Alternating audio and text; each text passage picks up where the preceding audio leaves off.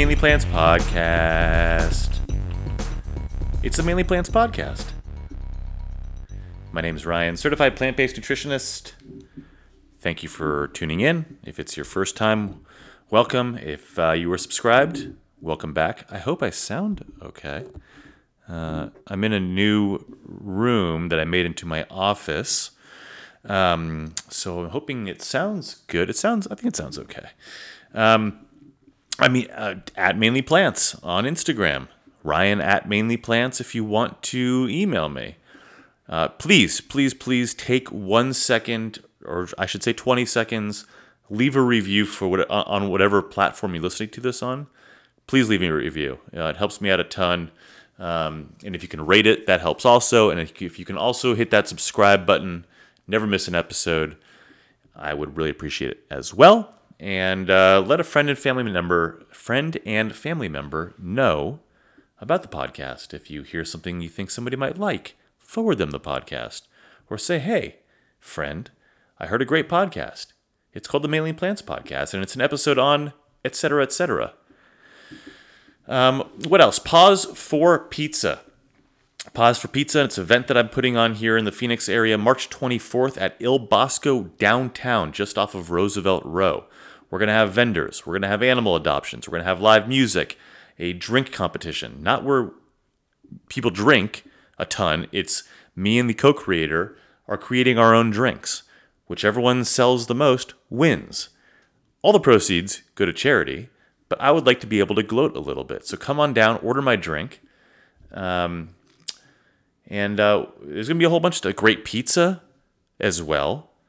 Uh, did I already say vendors? Fantastic vendors. Um, um, um, um, and I think that's it for it. Uh, Want to thank PetSmart Vet Services, powered by no Vet Haven, powered by PetSmart Vet Services. Want to make sure I get that right. Appreciate them sponsoring.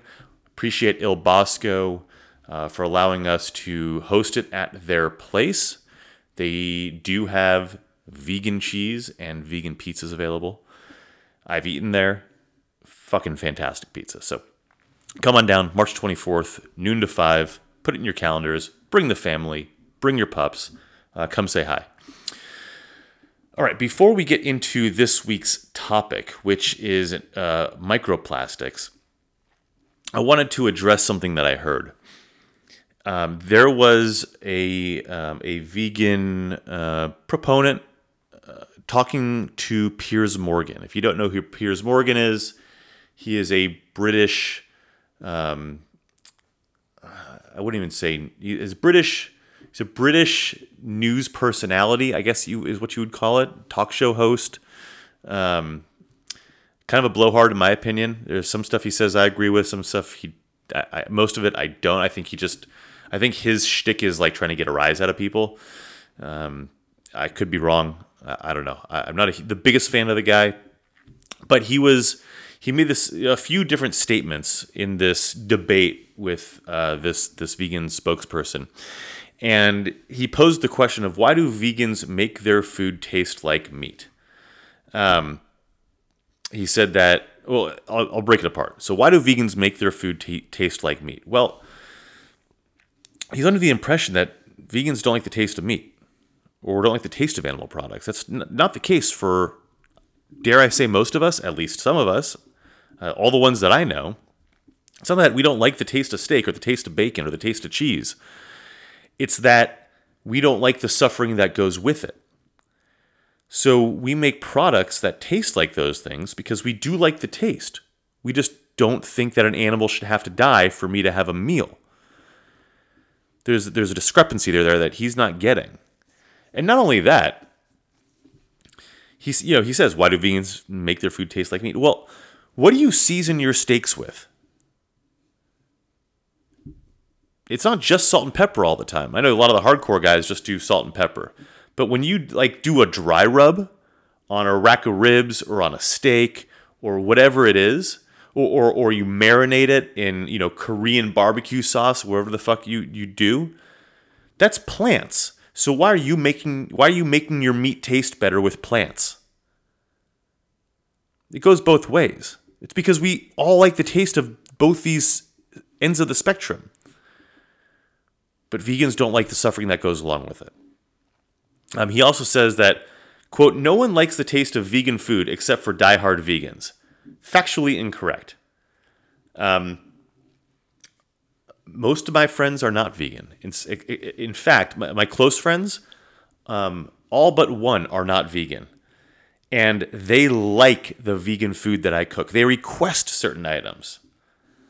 I have people request certain items from me to make because they like them so much. There are so many vegan options at restaurants. I'll give you I'll give you an example. The co she, she might not like this, but the co-creator of of Pause for Pizza told me she had the best pizza at uh, True Food the other day. This was a while back. She told me this.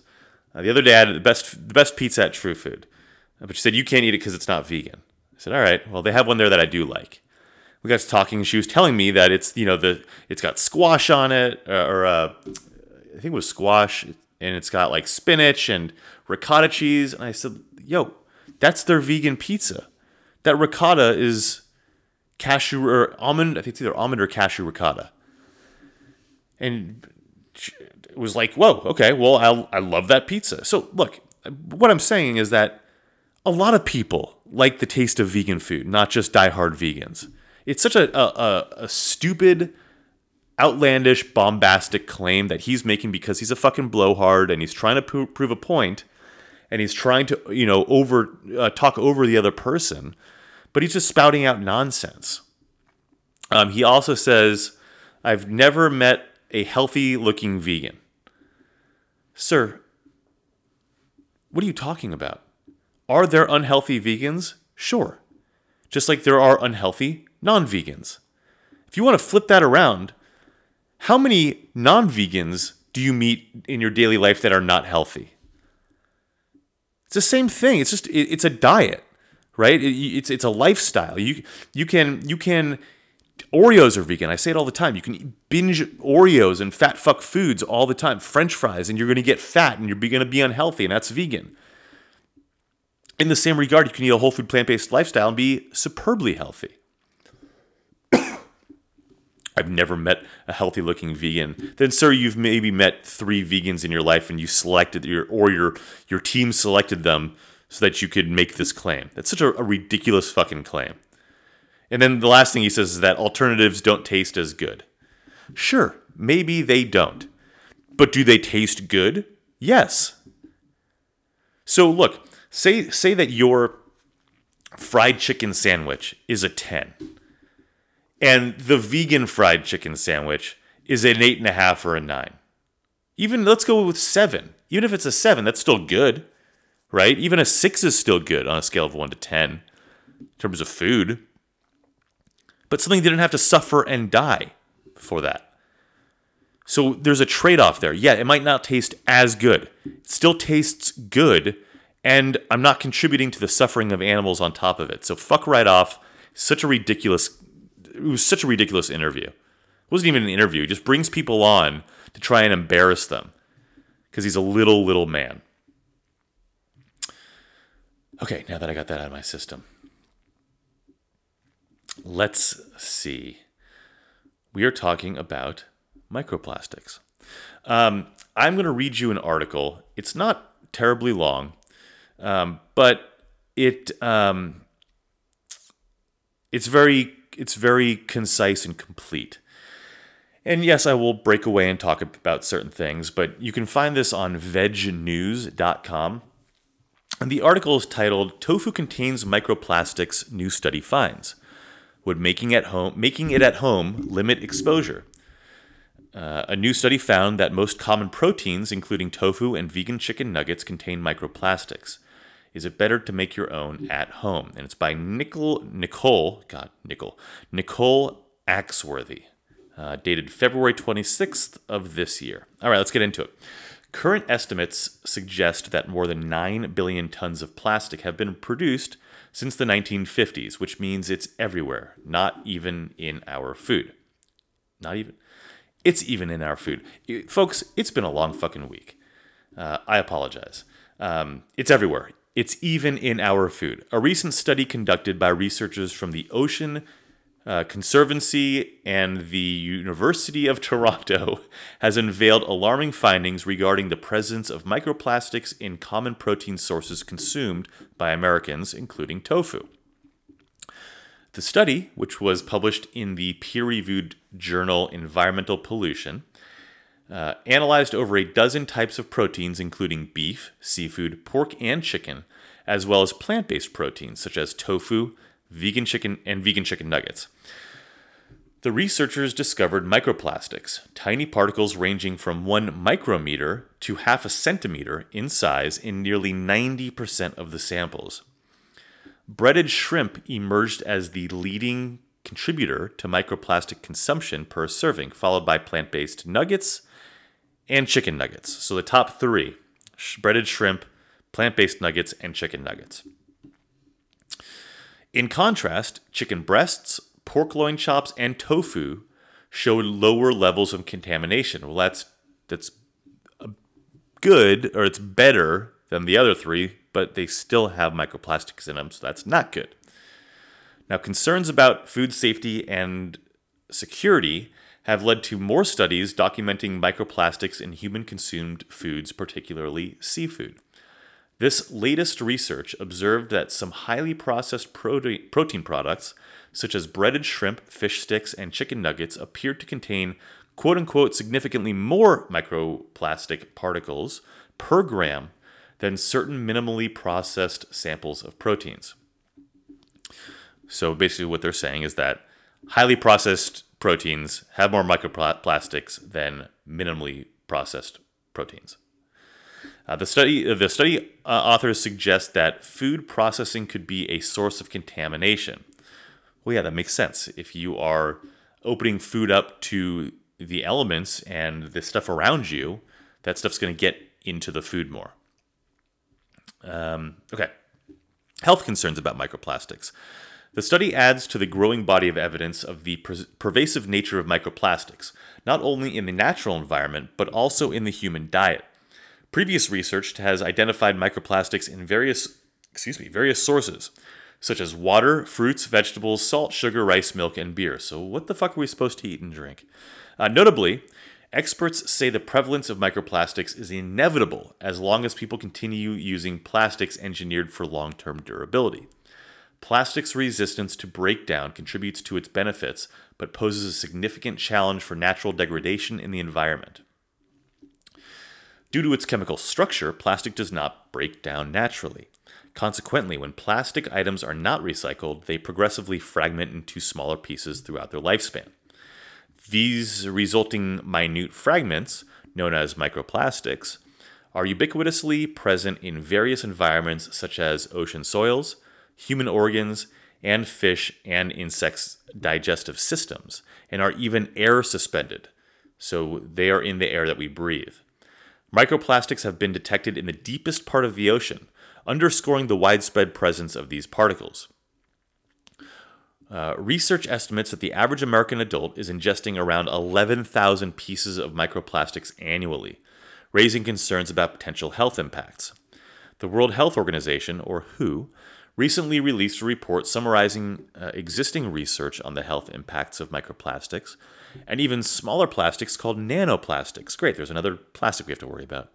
Um, however, there have yet to be any conclusive findings. The study provides evidence of how pervasive microplastics are in the food system and not singularly just in seafood and fish. Stephanie McBurnett, RDN, nutrition educator for the Phys- uh, Physicians Committee for Responsible Medicine, who is not involved in the study, tells Veg News. That's a mouthful. Uh, McBurnett cites a 2022 study which focused on how microplastics and nanoplastics and the associated toxic chemicals impact human health. It is well known that microplastics induce damage to human health from tumor development leading to cancer, skin allergies, neurotoxicity, oxidative stress, DNA damage, inflammation, and can interfere with hormone functions, McBurnett says. Um, this is this is a, a, a, troubling piece of news, right? Um, these microplastics invade our body and they fuck everything up, even down to a molecular level of our DNA. Um, they are affecting our fertility rates. They are affecting our cancer rates. They are affecting our our our just day to day allergies. Um, along with things like phthalates and parabens and um, you know synthetic fragrances and stuff that's in our shampoos and, and body washes and stuff, you got to make sure that you're getting uh, all natural stuff because that stuff will fuck you up, and, and it has long term consequences. Um, so back to microplastics. So the question is, is homemade tofu better? With growing concerns about the presence of microplastics in food, especially in proteins that are processed, is it better to make plant based proteins at home? With tofu, for example, making it from scratch only requires soybeans, water, and nigari. Nigari is a salt byproduct that is used as a coagulant. Um, I, side note, I, I, think you can get it on um, on Amazon, Nigari. Uh, anyway, McBurnett says making tofu at home is worth considering. Commercially prepared tofu has one of the lowest levels of contamination compared to other protein sources, but even so, it was still present. So, despite tofu being low in microplastic contamination, it still has microplastics in it. I, I don't mean to be like a doomsdayer, but it's like what the what are we supposed to do? And folks, I don't always have an answer for you. I don't know yeah, we can we can make tofu at home, but it's like who the who the fuck has time for that all the time? Um. Anyway, let's get through the rest of it, and I'll, I'll share some more thoughts. Um, in addition to limiting exposure to microplastics, making tofu and other plant-based protein products at home has additional benefits. Cutting out the commercial kitchen and making food at home can increase the amount of fiber and other minerals and vitamins in your food and also lower the amount of substances such as sugar, salt, oils, and other compounds that can be added to commercial products, McBurnett points out. Researching or uh, reaching for unprocessed plant based proteins such as beans, lentils, I'm, I'm glad they're getting into this. Beans and lentils may also help reduce microplastic exposure. Unprocessed proteins contain a myriad of health promoting benefits, uh, McBurnett says. I would reach for beans and lentils, raw nuts and seeds, and other protein rich vegetables such as spinach, broccoli, peas, asparagus, mushrooms, and potatoes. And that's the end of the article. Now, check it out. Um, tofu is considered a whole food in the Forks Over Knives diet. Uh, in terms of a whole food plant based diet, tofu is considered a whole food because it is minimally processed. Now, however, it is still processed, so you're still going to get microplastics in it. Do I still eat tofu? Yes. Will I consider making tofu at home? Yes. I might just try my hand at it, order some nigari off of Amazon, um, buy a bunch, a, a, shit ton of soybeans, and uh, spend a Sunday afternoon making a bunch of tofu uh, that will last me the week. I'm going to compare the cost uh, and the just how much of a pain in the ass it is. Um, and and and take it from there. I don't know when I'm going to do this, uh, but whenever I do, I'll report back to you. Um, the other thing that that bothers me also is, you know, I I work out every day, twice a day. I do about an hour of weights, and then I do uh, my cardio on the Peloton. Uh, I do weights in the morning, cardio in the in the evening. Uh, probably should be flip flopped, but that's what I enjoy, and that works for me. Uh, don't come at me for it. Um, so I I do keep a little more track of my protein intake, and I know that a block of super firm tofu in the vacuum packed um, packaging that you can get at Sprouts and, and Trader Joe's is 70 grams per block. So I know that when I eat one of those a day, I'm consuming 70 grams of protein. That means that I only have to get, you know, a little bit more to reach my daily goal. Now, when I make my own tofu, I'm not going to know exactly how much I can estimate. I'm not going to know exactly how much protein I'm going to be intaking with that. Um, I can try and make it super firm, um, but I will probably have to just cut blocks out of it the size of regular extra firm tofu and then just kind of take it from there. Um, I'll figure that out on my own. I don't mean to bore you guys, but it's something to think about, right? Um, reach for the whole foods. I, I t- I'll tell you a million times, these uh, plant-based alternatives that Piers was talking about uh, in the beginning of this podcast when I was quoting him. They're fine for a cheat meal. Uh, they're great for uh, when you're transitioning to a vegan diet from an omnivorous or carnivore diet. That does not mean that they are healthy. So don't equate those the ease of those and and and the what they're what their alternatives for with healthy. They're not healthy. Um, so they should be used sparingly. Other than that, I think that's all I got from you. I I I, I would love to hear your guys' opinion on this. Uh, please direct message me at mainly plants on Instagram. Ryan at mainlyplants.com uh, for email. And until next week, go eat a salad.